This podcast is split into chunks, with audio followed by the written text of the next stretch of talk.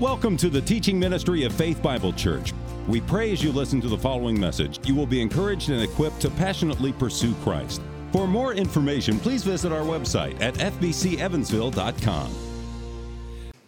Safeguarding the gospel in a local church like ours is somewhat like guarding the main gate of an ancient city. So there you are as the guard at the gate you have the lever. You are the one who pulls the gate up. You are the one who closes it shut. And you have the responsibility, the lives of all the people in the city behind you, to keep out danger and to allow in friends. Requires a lot of wisdom because, again, to continue that picture, if there you were guarding the city, control of the gate in your hand, most of the time, sunrise by sunrise, when you open the gate, in will come merchants and friends, visitors, travelers, those who are carrying the food and the necessities that your city needs. If you were to close the gate on them, you would stagnate or you would starve. The life and the vitality depends upon you keeping the gate open most of the time.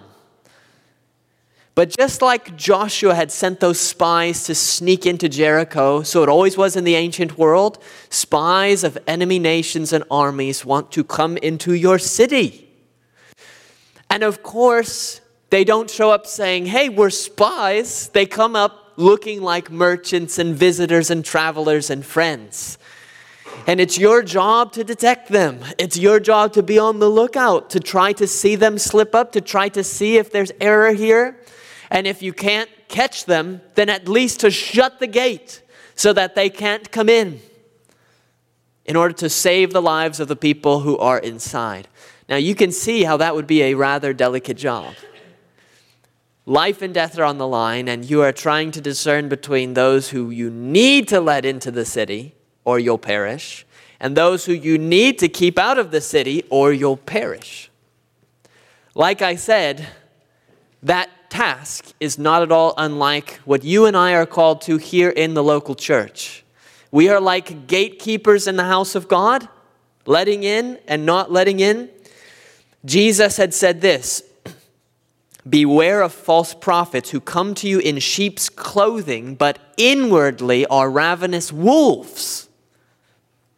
They want you to let them in, and they look like sheep, but they're not. They're spies.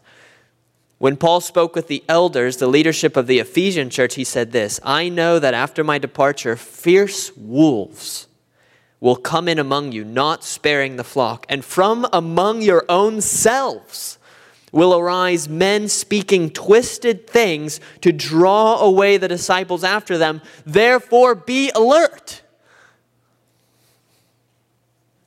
So we are at the main gate, and we are, and must be, friendly, generous, open hearted toward all. Yes? Yes. And when people come in, we just check around the back to see if there's a wagging wolf tail because we've been warned that there are, not most, but some who will come into the church disguised as a genuine believer, but will be a false teacher they will probably be thinking they're doing the will of God, but they come in secretly and will try to turn away a number from the truth of the gospel. The consequence is that every local church needs so much wisdom that it cannot be had apart from a direct work of the Holy Spirit. Because there are some, and you know this, some churches that end up leaning away from wisdom on one side and becoming gate closing churches. These are the churches that are strong in discernment, and for that we do praise God. But the guy who's closing the gate is a little trigger happy, closes the gate all the time. Here come friendly merchants, closes the gate. Here come those bringing food, closes the gate. Now, you will keep your church safe that way. If you just close off everyone who smells like they may have in a former life associated with someone who might have known about false teaching. So you close the gate on everybody, you'll be safe. You don't associate with those who associate with anybody who's false in any way. You will end up having a certain degree of safety, but what happens is you stagnate. as a local body, you end up unable to even look with an outside perspective at your own issues because you're not allowing any fresh air in. You've closed the gate too much. So that's a temptation. But of course, there is on the other side the possibility of being a gate opening church, especially in our day because culturally it just feels mean to say somebody's wrong. It feels even meaner to kick them out of your church. Churches can't kick people out, churches must kick people out. But it doesn't feel nice. So there will always be some churches that, for the sake of appearing to be kind, will just keep the gate open all the time. They fire the guy who's supposed to close it. Anybody can come in with anything. But what ends up happening in those churches is even though it might feel better at first, Scripture speaks of false teaching like an infection, like gangrene which starts small, but if you don't deal with it while it's small, it begins to spread, it becomes large, and you die. And that's what happens in a local church when the gate has no gatekeeper at all, and anyone is allowed in unopposed with any sort of gospel or teaching.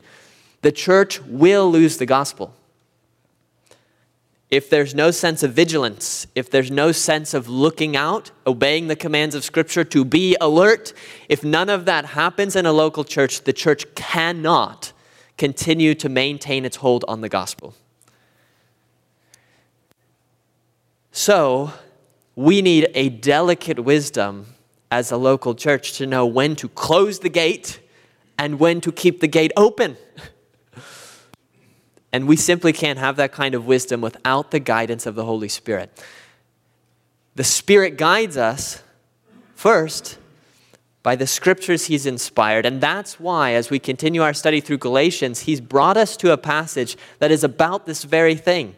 It's about how to handle those who are coming in with error, closing the gate, how to handle those who are coming in different than us, therefore may be scary, but not holding a different gospel keeping the gate open. How do you do that? Well, Paul is an example for us in our text today as we come to Galatians chapter 2.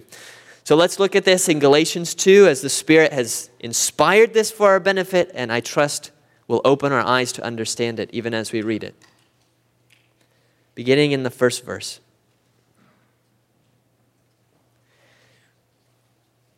Then,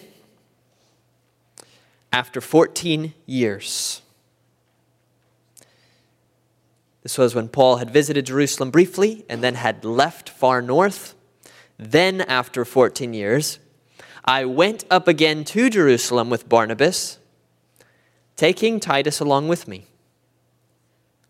I went up because of a revelation and set before them, though privately, before those who seemed influential, the gospel that I proclaim among the Gentiles in order to make sure I was not running or had not run in vain. But even Titus, who was with me, was not forced to be circumcised, though he was a Greek. Yet, because of false brothers secretly brought in, who slipped in to spy out our freedom that we have in Christ Jesus so that they might bring us into slavery. To them we did not yield in submission even for a moment so that the truth of the gospel might be preserved for you.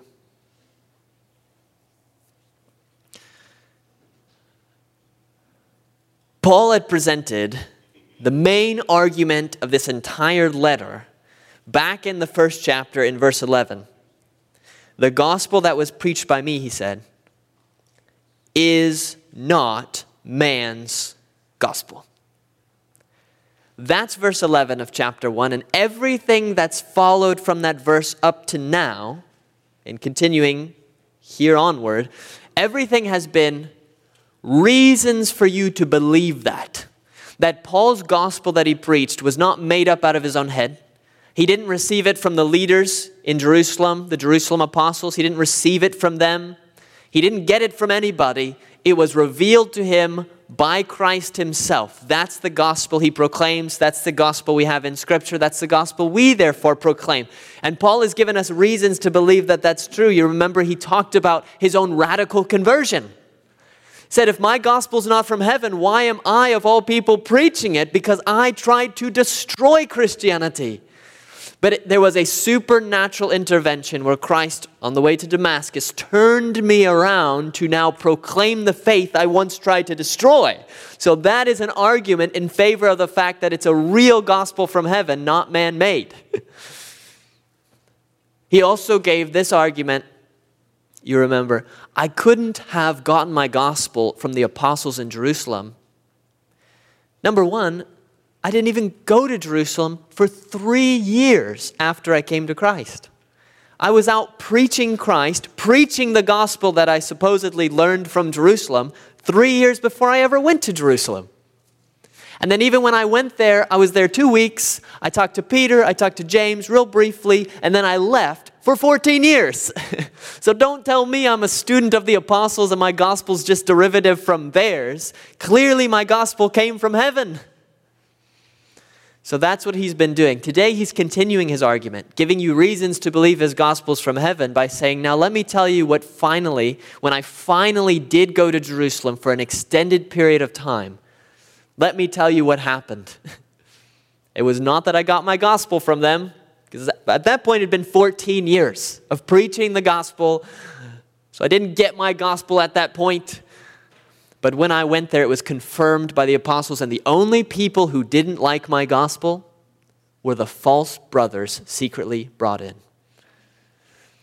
So, as Paul's making his argument now in chapter 2, what he really gives us is a sort of guide through his own dealings for us in how we should deal with believers who differ from us in emphasis and sometimes in practice, but who hold our same gospel, and how we should deal with so called believers who have a different gospel. You will find both types of people in the church, in our local church here, and every church you go to. You will find both. True believers who differ on some things, and false brothers is what he calls them, false believers and we have to have the wisdom to know how to interact, when to open, when to close the gate, how to deal with these things. And thankfully, that's what we have in our passage. So that's what we're going to look at in this passage, those two headings. First, we are going to consider here how we deal with true brothers who differ from us in some ways, but not in the essence of the gospel. Then we'll turn to those who are false brothers. So look at the true brothers first. How do we interact with other churches, other believers who come here, differ in some ways, but not in the gospel? Look at verses 1 through 3 again. Then, after 14 years, and just as a side note, that could either mean 14 years after his conversion or 14 years after the three years he was in Arabia bringing it up to 17 years. I don't know which one it is. You go read a commentary and try to figure it out. It won't change much what we're talking about here, but just so you know. Then, after 14 years, the main point is it's a long time, okay? Then, after 14 years, I went up again to Jerusalem with Barnabas, taking Titus along with me. I went up because of a revelation and set before them, and the them is the leadership in Jerusalem apostles, not just the original 11, but also people like James, Jesus' half brother, who was a leader there, okay? So that's them. I sent before them, though privately before those who seemed influential, the gospel that I proclaim among the Gentiles, in order to make sure I was not running or had not run in vain. But even Titus, who was with me, was not forced to be circumcised, though he was a Greek. Now, this might seem a bit redundant, but I want to make very clear to you that the them that he went and interacted with in Jerusalem, the leadership, they are true believers. We'll see that there are differences between Paul and them. We'll also see that they are not perfect people. Peter, who's one of the them, who seems influential and is among the leadership in Jerusalem, is going to get a sharp rebuke from Paul in a few verses. So we'll see that in a few weeks. These are not perfect people, not perfect people. There are some differences in the emphasis of their ministry. We'll see that as well. But they are true believers. Yes, they're true believers holding the same gospel that Paul has, even if the emphasis differs to Gentiles to Jews. Now, I take our passage here when he says he went up because of a revelation. That's one of the reasons we know they're true believers. God himself tells Paul, Go up, set your gospel before them. He wouldn't do that if they were false believers. Now, here, I take what's happening at the beginning of Galatians 2 to be the very same thing you find in Acts chapter 15. In that chapter, there's a famous Jerusalem council where you have James and Peter and the believers in Jerusalem with Paul and Barnabas having come down from Antioch in the north there, just like our text. They get together, they have a massive discussion because some Judaizers had gone up to Antioch saying, Oh, you guys, you can't really be Christians unless you're circumcised, keep the law of Moses, all of this. So Paul and Barnabas come down to Jerusalem, and there's a massive discussion among the leadership and the believers. We call it the Jerusalem Council. I take what's happening here in Galatians 2 to be the same as that. There's some difficulties with that, putting Acts 15 and Galatians 2 together. So not everyone agrees with that. The biggest difficulty is this that when you're reading the book of Acts in chapter 11, there is a time when Paul and Barnabas go down to Jerusalem to bring relief. And in Galatians, Paul doesn't mention it. Galatians reads as if Paul's saying, Listen, I went over to Jerusalem for two weeks. Remember that? That was the first time I went. Acts agrees. Great. Then I left up north. And then when you start chapter 2, he says, Then after 14 years, I went again. And you read that as he didn't go again for 14 years. And that's kind of important in the argument that he's making. But in Acts chapter 11, he goes one more time. That's not mentioned here. So some people say, well, Paul wouldn't make an argument like that. He wouldn't leave that out. That's pretty important. And so maybe this is just the visit for relief in Acts 11 in Galatians 2. But when I look at Galatians 2, they're so much similar to Acts 15 and the Jerusalem Council. It's hard for me to imagine it's just the relief that was brought in Acts 11. So, although it might be difficult to grasp fully, I do think what's happening here is that Paul simply left out that visit to bring relief. It's very brief in Acts, it just maybe one or two verses. He went down, brought relief, that's it. I don't think he stayed there a long time. He probably didn't have much interaction with the leadership, and so he just thinks, I'm not going to bring it up. You know, I only have so much ink here. I'm not going to bring that up. I'm going to leave that aside. I'm going to talk about my main visits to Jerusalem. So, just so you know, I understand Galatians 2 to be pointing to Acts 15. Others think differently, and it's not going to change a ton, but that's how I'm understanding it. So, returning to our main point here, if I'm right in understanding that, it's interesting that Paul says he went up because of a revelation. Because in Acts 15, we are told that Paul is sent by the church.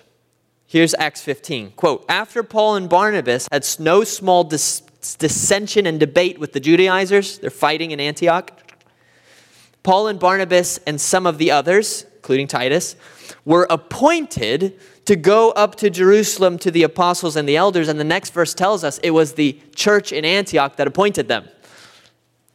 You say, wait a minute. Did Paul go up because of a revelation? Or did he go up because the church at Antioch sent him? Maybe that's a contradiction. Not at all. Do you remember just a few chapters before in Acts when Paul and Barnabas, the very same two, were sent out on their first missionary journey? Who sent them? God by revelation or the church at Antioch? Both of them at the same time. the Holy Spirit at that time spoke to the church while they were fasting, spoke to them, and told them, Set apart for me Paul and Barnabas for this task to which I'm calling them. And then we read, quote, After fasting and praying, they, the church, laid their hands on Paul Barnabas and sent them off. So in our passage too, the revelation that's referred to, he went up to Jerusalem because of a revelation, was probably the Holy Spirit revealing this to the church at Antioch saying, Send Paul and Barnabas up to Jerusalem to deal with this mess of Judaizers who've come here. Or even if it was a private revelation of Christ to Paul, which is possible, the church at Antioch at least confirmed it, said, Yes, you guys go and deal with this. Verse 2 I went up because of a revelation. Now, the main point I want to make there is that that confirms for us the Jerusalem leadership were not false brothers, but were true brothers. They don't agree on everything, but they were true brothers. So much so that the Holy Spirit tells Paul and Barnabas to go up there and set your gospel before them so you can work together on preaching the one gospel. So, they're true believers. They're also seen as true believers because of verse 3. But even Titus, who was with me, was not forced to be circumcised, though he was a Greek. That is the main point of contention with the Judaizers. That's why the Judaizers' gospel is a false gospel, because of that right there, because they would force Titus as a Greek to be circumcised, because their message was if you don't get circumcised, become a Jew, keep the dietary law, keep the external regulations of the Old Testament law, you cannot be a genuine believer. You cannot be saved. That was their false gospel. It was a works salvation. And Paul spends his whole life counteracting that. Notice in verse 3 that whatever else is true about the leadership in Jerusalem, they clearly hold to the true gospel. Because they did not pressure Titus to be circumcised because they did not believe he needed to be in order to be saved. They believed in a salvation by faith and not by works. If you go read their conclusion of the Jerusalem Council in Acts 15, you'll see clearly that's the case. It might seem redundant for us to talk about them being true believers. Of course, the leadership in Jerusalem are true believers. But you'll see they had problems. they had a lot of problems. Paul's going to have to rebuke Peter shortly because he starts to compromise, even on things that relate to the gospel. He'll withdraw from eating with the Gentiles, kind of suggesting you do need to be circumcised to be saved. And Paul's going to rebuke him. These were not perfect Peter, perfect people. So we might be tempted to say, they're heretics. Peter's a heretic. He's compromising the gospel. Well, in a sense, he was compromising the gospel. We'll see that. And yet, Peter was a true believer. Peter was a true believer. The leadership in Jerusalem, they were true believers. What is more, we have to emphasize that they were genuine believers because they differed in their emphasis of ministry from Paul. And whenever you encounter someone who differs in their passions or their emphases or how they do ministry or their methodology, the first temptation is always to think they're bad, maybe not even believers, because they're not doing it the way I do it. As a preview of next week, see verses 7 and 8. On the contrary, when they saw that I had been entrusted with the gospel to the uncircumcised, the Gentiles, just as Peter had been entrusted with the gospel to the circumcised. For he who worked through Peter for his apostolic ministry over there to the circumcised worked also through me for mine over here to the Gentiles.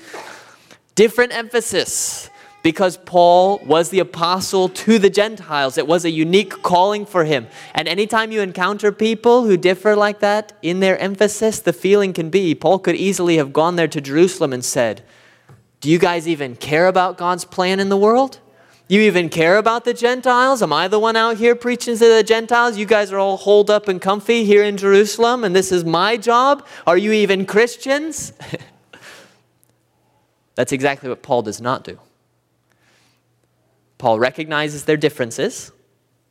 He's going to see quite clearly how imperfect they are, but they're true believers because they hold to and proclaim the true gospel.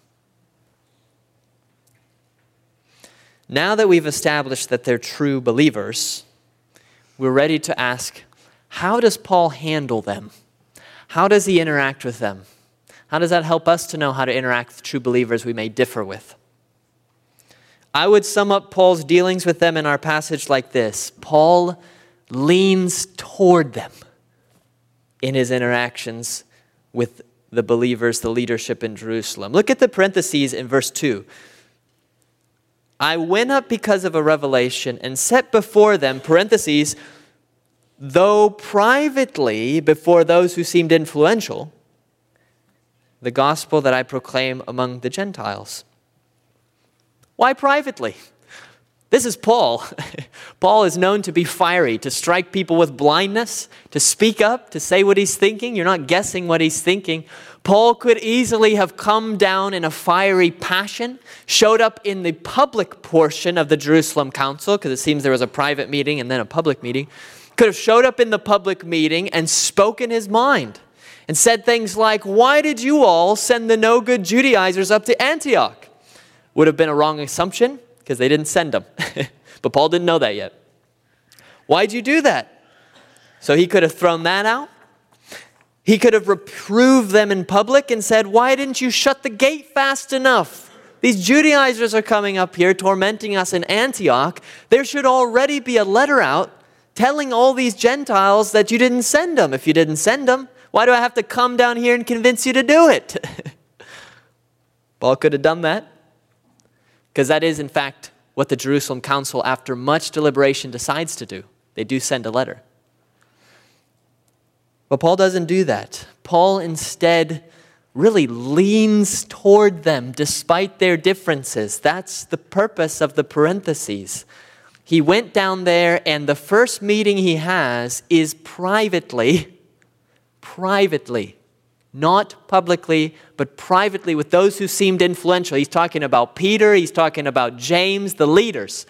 Privately to them, I discussed with them how I think that the Judaizers are totally wrong, and this is the gospel I proclaim among the Gentiles, and it doesn't require circumcision or the Mosaic law in its externals. Why privately? The only reason that I can think is this if I can put it this way, to preserve their dignity. To preserve the dignity of the leadership. He doesn't come in and just start blasting, but he comes in private. He leans toward them. Because you know, if you have conflict with someone and you wait until you're around everybody, you know, holiday meal, you have conflict with somebody and they wait for the holiday meal to bring it up. Is it going to go well? It's not going to go well. And so, for the sake of the person's dignity, because you know it'll be heard better, he begins privately with them and says, Hey, let's talk about this. He's leaning toward them, not away from them. Notice his reason for meeting with them quote, in order to make sure I was not running or had not run in vain. You might think what he's saying is he had to go and confirm his gospel and make sure it was the real gospel. No, that is not what Paul is saying here. His point has been just the opposite that he already has a true gospel. He doesn't need anyone to confirm it, it's from God. What he means when he says he wanted to confirm that he wasn't running in vain is he realized that for him to continue his ministry of planting churches around the world among the Gentiles, he needed the Jerusalem church to be on board. The Jerusalem church was the center of influence in the early Christian community. Everybody was looking at that church. So the Judaizers came from that church, and that's why they got a hearing. So he knew he needed a unity with that church in their message for him not to be just wasting his time. Because if the Jerusalem church defaulted on the gospel and went the way of the Judaizers, then those Judaizers could just appeal to that church and overturn church after church that Paul plants. So he says, I went up and had a private meeting with them to make sure I'm not just wasting my time here. We need to be on the same page. Paul meets privately with them, sets his gospel before them in an attempt to come to unity with them if possible. And in fact, it is possible because they're true believers and they're able to work to unity. And you'll, in the Jerusalem Council, they conclude really in favor of what Paul was presenting to them. I just want to remind you that this was not an easy thing. You read it in a few verses, but it's hard for us in our day and our time and location to grasp just how massive the cultural, religious differences were between the Jewish people and the Gentiles, the non Jewish people. Even if you became a Christian as a Gentile, those cultural, religious distinctions remained.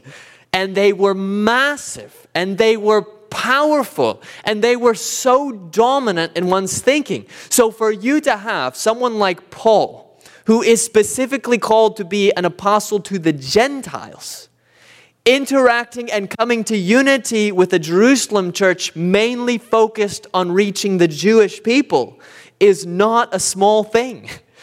It's not leaning like this, it's leaning like this. and that's why Paul is very careful and cautious in his interactions, very thoughtful. Later, when he goes, you'll remember toward the end of his ministry, later on when he goes to Jerusalem, and some of the brothers in Jerusalem say, Hey, since we're ministering to the Jews, they're really concerned that you're saying people have to be circumcised. They think you're just getting rid of everything distinctive of Judaism. You remember what Paul did? He kept a vow in the temple. Another time, he has Timothy circumcised so he doesn't make anyone stumble. Paul was very thoughtful because he knew how massive the differences were between the Jews and the non Jews. And he did everything in his power to minimize any possible conflict because of it short of changing the gospel. This was a massive thing and required quite a bit of leaning together, hence the private meaning, meeting that takes place here. And just notice too that Paul, when he hears the Judaizers come from Jerusalem, I'm sure the Judaizers are saying, Oh, the apostles approve of our message. But notice that Paul didn't just immediately believe the Judaizers, but instead went to Jerusalem to talk about it. Probably something to be learned there as well. When there is something you hear that can lead to conflict among believers, maybe go talk about it first to clear things up. So there you have how Paul deals with true believers, even if they differ and even if they're imperfect. Insofar as he's able, he leans toward them. He makes concessions. He does what he can, short of compromising the gospel. This brings us now to the final part of our passage because Paul is also dealing with those who are not true believers, false brothers. Look at this, verses 4 and 5. Yet, because of false brothers, secretly brought in, who slipped in to spy out our freedom that we have in Christ Jesus, so that they might bring us into slavery, to them, we did not yield in submission even for a moment, so that the truth of the gospel might be preserved for you. Just as it was clear that the true brothers were true brothers, it's even more clear that the false brothers are false brothers because that's literally what he calls them in our text, right there false brothers. Paul was well received by the true believers, even the leadership in Jerusalem. He was not received, however, nor was his gospel, by a faction or a group in the church in Jerusalem, so called Christians, that we call Judaizers. They were very strict. They did not like what he was saying. They valued their Judaism. They were false brothers secretly brought in. So they were in the church, not outside the church. They were in the church, and they were false brothers. It's kind of like when it says secretly brought in, it's a little bit like our former senior pastor, Ernie, my mentor, used to say when a false teacher comes in, they don't come in and say, Hey, everybody, I'm a false teacher. and that's true. Secretly brought in, there is a secrecy about error, about those who come in. They, he says, slipped in to spy out our freedom. They're spies. Peter agreed with Paul about this, and he wrote in one of his letters There will be false teachers among you who will secretly bring in destructive heresies. That is one of the marks of false teachers, just so you know, is the secrecy. Because Paul said concerning himself as a true teacher of the gospel this We have renounced disgraceful, underhanded ways True teachers don't have disgraceful, underhanded ways. We refuse to practice cunning or to tamper with God's word. But by the open statement of the truth, we'd commend ourselves to everyone's conscience in the sight of God. True teachers don't live secret lives. At times they may through temptation of the devil, but God will pull them back. But false teachers, by definition, live in secrecy. False teachers love the shadows. The false brothers, secretly brought in, slipped in. True teachers of the gospel will tell you the truth up here in a pulpit, and you go to their house and they'll tell you the truth. When they're by themselves with their family, they'll tell their children and their wife the truth. But false teachers like the shadows. So when a false teacher comes up here, they will look nice. They will say nice things that they know you'll receive well. They will smile. They'll be well put together. They will say all the words in the order that they know you will like the words to be in. But secretly, there are disgraceful, underhanded ways. Within, it's a tomb that's whitewashed, and within are dead men's bones. So you find among false teachers lots of what we might call political maneuvering. Because political maneuvering requires putting on a certain face so you think of me a certain way while I'm really doing something else. And that's what was happening with the false brothers. They snuck in, they acted in sneaky ways.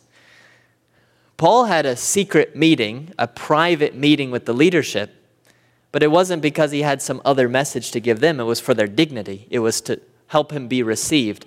But false teachers love private secret meetings. They are spies. Now, we also know these false brothers are false by the goal of their spying in our text, quote, who slipped in to spy out our freedom that we have in Christ Jesus so that they might bring us into slavery. The freedom that you have as a Christian referred to here is the freedom not to have to be circumcised, not to have to keep the dietary restrictions of the Old Testament law, not to have to keep a lot of the external commands that you find in the Old Testament. You have a freedom since Christ fulfilled that law. You're not going to restaurants worried. You're worried about your allergies, but you're not there worried about violating kosher. You don't have to be because you have freedom so that through love you can serve others without worrying about all of these other external regulations. But the false teachers snuck in and said, We don't want Jesus to fulfill it and make it go away. The false teachers were committed to Judaism as a system more than they were committed to Judaism's fulfillment or Judaism's Messiah or Judaism's God. They said, if following the Messiah requires that we're to believe that he's inaugurated a new covenant and now we don't have to get people to keep these Old Testament laws, if following him means that, we'd rather keep the laws and circumcision and the culture and just be done with the Messiah and change or throw away the gospel. They wanted to go around to the churches where Paul had come and proclaimed the gospel, and shackles had fallen off. People are set free from sin and from bondage and are living in a joyous, love filled freedom. And in came the Judaizers, and they pick up the shackles and sneakily click them back on their arms. Say, oh, no, no, no, no, no. You've got a lot of work to do here. You've got all of these rules to keep. They wanted to shackle people again. So it's clear they are false brothers. We're not talking about people with secondary disagreements, Baptist, Presbyterians type of thing. What we're talking about right here is those who have a works based gospel.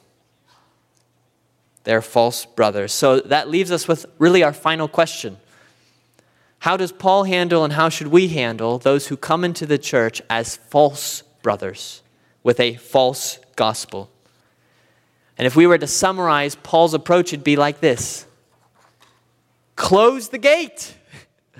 Do not leave the gate open. Shut it in their face. He says, To them we did not yield in submission even for a moment. Paul did not mind having long deliberations and conversations. He was patient with the leadership who were true brothers. Met with them in private, even in the public meeting. They're working through things. They're quoting the Old Testament. They're saying, I think this is fulfilled here. It takes time, and Paul's willing to give true believers time if they have error or they're not seeing things clearly. But that's not what we're talking about with the Judaizers. The Judaizers said they could see. That's why they were blind. They came in with a confidence saying, Well, we know the truth. You don't have to tell us, Paul. And you're wrong. People need to be circumcised. You can't be a Christian if you're not a Jew first. And to them, Paul said, I did not yield in any submission to them. He did not lean toward them. He did not sit at a round table with them for a nice discussion. He did not invite them into his home to really hear them out. He did none of those things. These were false teachers, and Paul said, Not for a second did I yield at all. I didn't compromise. Peter, he compromised. We'll see that. But Paul says, I did not compromise. I took a firm stance, I closed the gate. And this applies for us too. When someone is teaching clear heresy, and let's preserve that term for when someone is compromising the gospel directly, someone comes in and denies the resurrection Someone comes in and calls into question whether Christ really died for our sins on the cross or more as an example. If someone comes in denying the gospel, we close the gate. That means we use strong words, not just gentle, soft words, but we may use strong words. We may tell them, You're not welcome here. We will tell them, You're not welcome here. Paul said, even of a contentious person, after one or two warnings, show them the door. Now, that doesn't seem very nice, but it is biblical and it is necessary. We call out error, we warn each other, we expunge it. Again, we save this for true heresies. Not because you don't agree with how somebody dressed, but you're saving this for true heresies that threaten the gospel we close the gate. And it won't seem nice, but there's nothing for it because if you don't do that, our church dies. Error will overrun the church. If anyone comes to you with a gospel contrary to the one that you received, it's not just the leadership that has this responsibility, but trust me, we are looking out for the flock. But it's you as well. You have the responsibility. If you remember, John in one of his letters said, if someone comes to you with a false gospel and they're propagating it, don't even let them in your house. He goes so far as to say, don't even greet them. what he's making clear is you're not buddy buddy with them. Love them, love their soul, share the gospel with them if you can, but do nothing at all to support or seem like you support them in their heretical error. It is matters of eternal life and death. Make it as clear as it can possibly be that you do not agree. This doesn't mean we're going to march down to other churches out here that we disagree with, even if they're heretical, and start chanting and contradicting. We're talking especially about false teachers who come into our fellowship. We have a responsibility right here that that will be dealt with by a closing of the gate. Not because we are mean or fearful people. Let us be open and generous and loving every time it's possible. But I'm praying for the future of Faith Bible Church, not just for ourselves, but maybe for children and grandchildren in future generations.